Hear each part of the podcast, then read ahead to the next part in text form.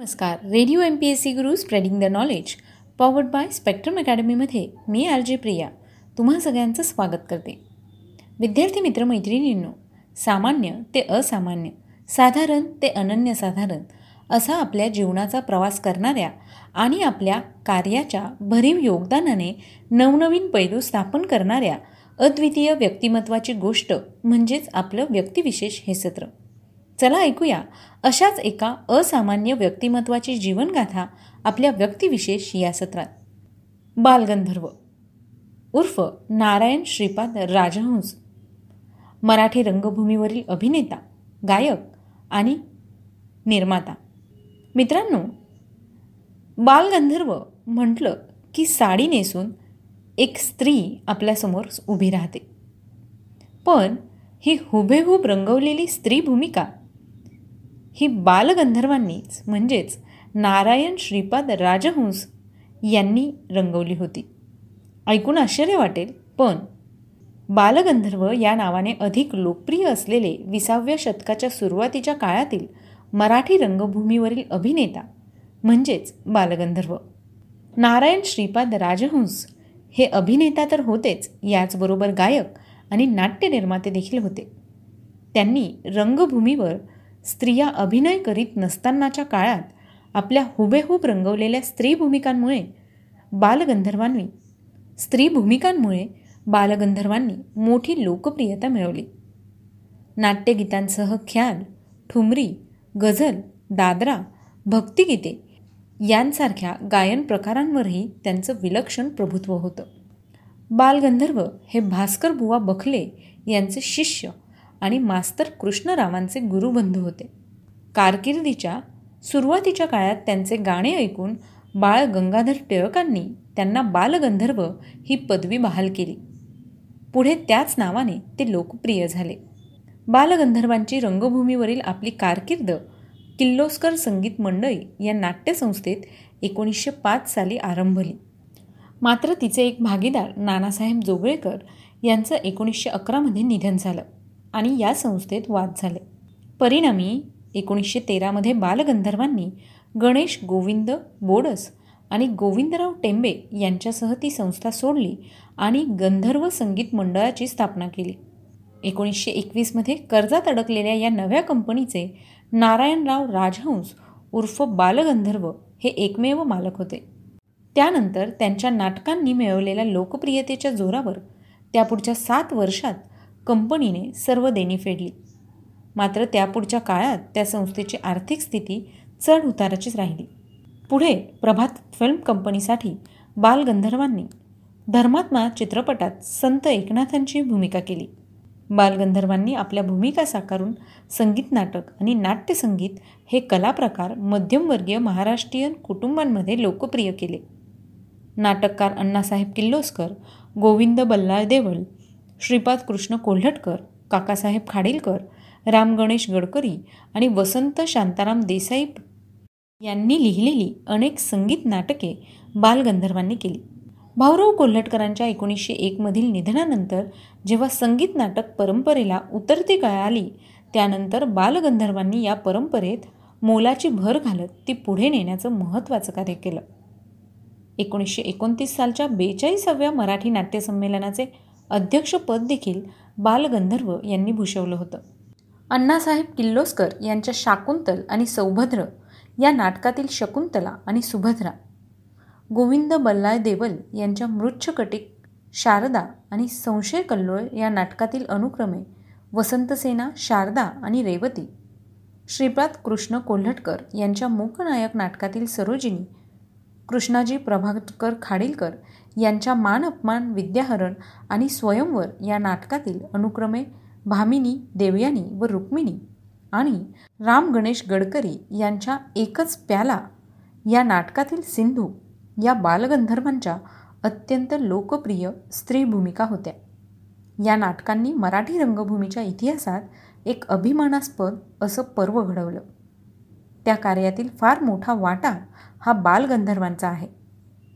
शाकुंतल नाटकातील मना तळमळसी सौभद्र नाटकातील किती सांगू तुला? पुष्पराग सुगंधित आणि पांडू नृपती. मुकनायक नाटकातील उगीच का कांता? मान अपमान या नाटकातील नयने लाजवित. आणि खरा तो प्रेमा. विद्याहरण नाटकातील आता राग देई म्हणा अशी बालगंधर्वांची अनेक अत्यंत लोकप्रिय पदे होती. ही पदेच लोकप्रिय झाली असे नव्हे तर मराठी रंगभूमीवर बालगंधर्वांनी अभिनयाला अनुकूल अशी एक गायन परंपरा निर्माण केली. गंधर्व हे एकोणीसशे एकोणतीस सालच्या मराठी नाट्य संमेलनाचे आणि एकोणीसशे चौवेचाळीस साली मुंबईत झालेल्या नाट्य शताब्दी महोत्सवाचे अध्यक्ष होते. बालगंधर्व यांच्या नाटकातील कारकिर्दीविषयी सांगायचं झाल्यास त्यांनी संगीत सौभद्र संगीत मृच्छकटिक संगीत शाकुंतल संगीत मानापमान संगीत संशय कल्लोळ संगीत शारदा संगीत मूकनायक संगीत स्वयंवर संगीत विद्याहरण संगीत एकच प्याला संगीत कान्होपात्रासह एकूण पंचवीस विविध नाटकात भूमिका केल्या. त्यांची शाकुंतल या नाटकातील शकुंतला व मान अपमान या नाटकातील भामिनी या भूमिकांमुळे एक प्रतिभावंत कलाकार म्हणून त्यांचं नाव सर्वत्र झालं. एकोणीसशे पंचावन्नमध्ये त्यांनी एकच प्याला. या नाटकात साकार केलेली सिंधू ही त्यांची शेवटची भूमिका ठरली. त्यानंतर त्यांनी रंगभूमीवरून निवृत्ती घेतली. बालगंधर्वांच्या रंगभूमीवरच्या कारकिर्दीला पंचवीस वर्ष पूर्ण झाल्याबद्दल रत्नाकर मासिकाने एकोणीसशे एकोणतीसमधल्या जुलैचा एक गंधर्व अंक काढला होता.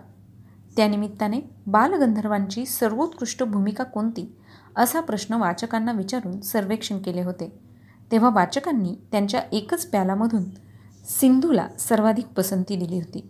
बालगंधर्वांना एकोणीसशे पंचावन्न साली संगीत नाटक अकादमीने राष्ट्रपती पदक देऊन सन्मान केला. तर भारत सरकारने बालगंधर्वांना एकोणीसशे चौसष्ट साली पद्मभूषण ह्या पुरस्काराने गौरवलं. विष्णुदास भावे यांच्या स्मृतीप्रित्यर्थ सांगलीची अखिल भारतीय नाट्य विद्यामंदिर समिती ही इसवी सनाच्या एकोणीसशे साठ सालापासून विष्णुदास भावे पुरस्कार देत आले आहे बालगंधर्व यांना हा पुरस्कार मिळाला होता. अशा या रंगभूमीवरील सर्वोत्कृष्ट मराठी अभिनेत्याचा पंधरा जुलै एकोणीसशे सदुसष्ट रोजी मृत्यू झाला. तर मित्रांनो आज आहे सव्वीस जून. बालगंधर्व यांचा जन्मदिवस. त्याच निमित्ताने मराठी रंगभूमीवरील सर्वोत्कृष्ट अभिनेत्याला आणि कलाकाराला radio M P S C गुरूकडून खूप खूप शुभेच्छा. तर मित्रांनो तुम्हाला ही माहिती कशी वाटली ते आम्हाला नक्की कळवा. त्यासाठीचा आमचा व्हॉट्सअप क्रमांक आहे शहाऐंशी अठ्ठ्याण्णव शहाऐंशी अठ्ठ्याण्णव ऐंशी म्हणजेच eight six nine eight eight six nine eight eight zero चला तर मग मित्रांनो मी अर्जय प्रिया तुम्हा सगळ्यांची रजा घेते. पुन्हा भेटूया उद्याच्या व्यक्तिविशेष या सत्रात पुन्हा एका नवीन व्यक्तीची माहिती ऐकण्यासाठी. तोपर्यंत सुरक्षित राहा काळजी घ्या आणि हो ऐकत रहा radio M P S C Guru spreading the knowledge powered by Spectrum academy नमस्कार मी R J Priya radio M P S C Guru spreading the knowledge powered by Spectrum अकॅडमीमध्ये तुम्हा सर्वांचं मनापासून स्वागत करते. विद्यार्थी मित्र मैत्रिणींनो सामान्य ते असामान्य साधारण ते अनन्यसाधारण असा आपल्या जीवनाचा प्रवास करणाऱ्या आणि आपल्या कार्याच्या भरीव योगदानाने नवनवीन पैलू स्थापन करणाऱ्या अद्वितीय व्यक्तिमत्वाची गोष्ट म्हणजेच आपलं व्यक्तिविशेष हे सत्र. चला ऐकूया अशाच एका असामान्य व्यक्तिमत्वाची जीवनगाथा आपल्या व्यक्तिविशेष या सत्रात. भारतीय क्रांतिकारी राजकीय आणि सामाजिक कार्यकर्त्या दुर्गाबाई देशमुख यांच्याविषयीची सविस्तर माहिती आज आपण व्यक्तिविशेष या सत्रात जाणून घेणार आहोत. दुर्गाबाई देशमुख ह्या भारतीय स्वातंत्र्य सेनानी आणि सामाजिक कार्यकर्त्या होत्या. रिझर्व्ह बँकेचे तिसरे गव्हर्नर आणि स्वतंत्र सार्वभौम भारताचे पहिले वित्तमंत्री चिंतामणराव देशमुख हे त्यांचे पती होते. त्या भारतीय संविधान सभेच्या सदस्या होत्या. तसेच भारतीय नियोजन आयोगाच्या सदस्यसुद्धा होत्या. त्यांचं टोपण नाव होतं Joan of Arc. Durgabai Deshmukh यांना नेहरू साक्षरता पुरस्कार पॉलजी हाफमॅन पुरस्कार युनेस्को पुरस्कार जीवन पुरस्कार जगदीश पुरस्कार आणि एकोणीसशे पंच्याहत्तर सालच्या पद्मविभूषण या पुरस्कारांनी सन्मानित करण्यात आलं होतं. दुर्गाबाई देशमुख यांच्याविषयी सांगायचं झाल्यास त्यांचा जन्म पंधरा जुलै एकोणीसशे नऊमध्ये आंध्र प्रदेशातील राजमुंद्री या जिल्ह्यातील काकीनाडा या गावी झाला. दुर्गाबाईंचा वयाच्या आठव्या वर्षी सुब्बाराव यांच्याशी विवाह झाला. पण परिपक्व झाल्यानंतर दुर्गाबाईंनी एकत्र राहण्यास नकार दिला आणि त्यांच्या वडिलांनी आणि भावाने त्यांच्या निर्णयाचं समर्थन केलं आणि पुढे त्या शिक्षणासाठी बाहेर पडल्या. आई श्रीमती कृष्ण वेन्मा आणि वडील Shri B V N Ramarao होते. दुर्गाबाईंचे वडील समाजसेवक होते. लहानपणापासूनच मातृत्व देशभक्ती आणि समाजसेवा या मूल्यांचा दुर्गाबाईंच्या मनावर खोलवर परिणाम झाला होता.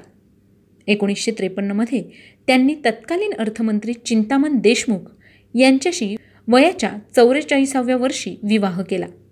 दुर्गाबाई यांनी द स्टोन यू स्पेक या नावाचं पुस्तक लिहिलं. एकोणीसशे एक्क्याऐंशीमध्ये पुस्तकाचं प्रकाशन झालं. दुर्गाबाईंच्या शिक्षणाविषयी सांगायचं झाल्यास दुर्गाबाईंच्या बालपण काळात मुलींना शाळेत पाठवले जात नव्हते. पण दुर्गाबाईंना शिकण्याची खूप आवड होती. त्यांनी आपल्या शेजारच्या एका शिक्षकाबरोबर हिंदीचा अभ्यास सुरू केला. त्या काळात हिंदीचा प्रसार हा राष्ट्रीय चळवळीचा एक भाग होता. दुर्गाबाईंनी लवकरच हिंदी भाषेत योग्यता प्राप्त केली आणि एकोणीसशे तेवीसमध्ये त्यांनी मुलींसाठी राजमुंद्री येथे बालिका हिंदी पाठशाला ही शाळा सुरू केली. या प्रयत्नाचं कौतुक करून गांधीजींनी दुर्गाबाईंना सुवर्णपदक देऊन गौरवलं होतं. एकोणीसशे त्रेपन्नमध्ये दुर्गाबाई यांनी मध्यवर्ती समाज कल्याण मंडळाची स्थापना केली आणि अध्यक्ष म्हणून त्यांची निवड झाली. दुर्गाबाईंनी प्रख्यात नेते टी. प्रकाश यांच्याबरोबर मिठाच्या सत्याग्रहात भाग घेतला. पंचवीस मे एकोणीसशे तीस रोजी दुर्गाबाईंना अटक करण्यात आली आणि एका वर्षाची शिक्षा सुनावण्यात आली. या कालावधीत दुर्गाबाईंना तुरुंगवास भोगावा लागला. बाहेर येताच दुर्गाबाईंनी आंदोलनात भाग घेतल्याबद्दल पुन्हा त्यांना अटक केली गेली आणि तीन वर्षांचा तुरुंगवास त्यांना भोगावा लागला. आणि तुरुंगाच्या या काळातसुद्धा दुर्गाबाई शांत बसल्या नाहीत. त्यांना शिक्षणाची आवड असल्यामुळे त्यांनी त्यांच्या इंग्रजी भाषेचं ज्ञान वाढवलं. दुर्गाबाईंनी एकोणीसशे सदोतीसमध्ये आंध्र महिला सभेची स्थापना केली. तसंच विद्यापीठ महिला संघ नारी निकेतन अशा विविध संस्थांच्या माध्यमातून महिलांच्या प्रगतीसाठी दुर्गाबाई यांनी खूप परिश्रम घेतले. त्यांच्या मार्गदर्शनाखाली नियोजन आयोगाने प्रकाशित केलेले encyclopedia of social service in India तयार केले गेले. आंध्रमधील खेड्यांमध्ये शिक्षणाचा प्रसार करण्यासाठी त्यांना नेहरू साक्षरता पुरस्कार देण्यात आला. त्यांनी बरीच शाळा रुग्णालये नर्सिंग शाळा आणि तांत्रिक शाळा स्थापन केल्या. तसंच अंधांसाठी शाळा वसतिगृहे आणि तांत्रिक प्रशिक्षण केंद्रेही त्यांनी उघडली. तुरुंगातून आल्यानंतर दुर्गाबाईंनी मद्रास विद्यापीठात नियमित अभ्यास सुरू केला. एम एच्या परीक्षेत त्यांना पाच पदके मिळाली. तिथूनच त्यांनी कायद्याची पदवी मिळवली आणि एकोणीसशे बेचाळीसमध्ये दुर्गाबाईंनी सराव सुरू केला. खुणाच्या प्रकरणात युक्तिवाद करणारी ती पहिली महिला वकील होती. दुर्गाबाई देशमुख यांना विविध पुरस्कारांनी सन्मानित करण्यात आलं. त्यांना पॉल जी हॉफमन हा पुरस्कार दिला गेला. याचबरोबर त्यांना नेहरू साक्षरता पुरस्कार युनेस्को पुरस्कार एकोणीसशे पंच्याहत्तर साली पद्मविभूषण पुरस्कार जीवन पुरस्कार आणि जगदीश पुरस्कार या पुरस्कारांनी सन्मानित करण्यात आलं. याचबरोबर दुर्गाबाई देशमुखांनी काही पुस्तकं देखील लिहिली. यामध्ये त्यांचं चिंतामण अँड आय हे आत्मचरित्र आहे तर द स्टोन यू स्पिकेत हे सुद्धा पुस्तक त्यांनी लिहिलेलं आहे. दुर्गाबाईंच्या स्मरणार्थ महिलांचा विकास आणि सबलीकरणासाठी योगदान देणाऱ्या संस्थांना केंद्रीय समाज कल्याण मंडळातर्फे दुर्गाबाई देशमुख पुरस्कार राष्ट्रपतींच्या हस्ते देण्यात येतो. या पुरस्काराचं स्वरूप सांगायचं झाल्यास पाच लाख रुपये रोख मानपत्र आणि शाल अशा स्वरूपाचा हा पुरस्कार असतो. श्रोते हो आज दुर्गाबाई देशमुख यांचा जन्मदिवस आहे. त्याच निमित्ताने आज आपण त्यांच्याविषयीची सविस्तर माहिती जाणून घेतली. व्यक्तिविशेष या सत्रात. तुम्हाला ही माहिती कशी वाटली ते आम्हाला नक्की कळवा. त्यासाठी आमचा व्हॉट्सअप क्रमांक आहे शहाऐंशी अठ्ठ्याण्णव शहाऐंशी अठ्ठ्याण्णव ऐंशी म्हणजेच eight six nine eight eight six nine eight eight zero चला तर मग मित्रांनो मी आर जे प्रिया तुम्हा सगळ्यांची रजा घेते. पुन्हा भेटूया उद्याच्या व्यक्तिविशेष या सत्रात एका नवीन व्यक्तीचा जीवनप्रवास ऐकण्यासाठी. तोपर्यंत काळजी घ्या सुरक्षित राहा आणि ऐकत राहा radio M P S C Guru spreading the knowledge powered by Spectrum academy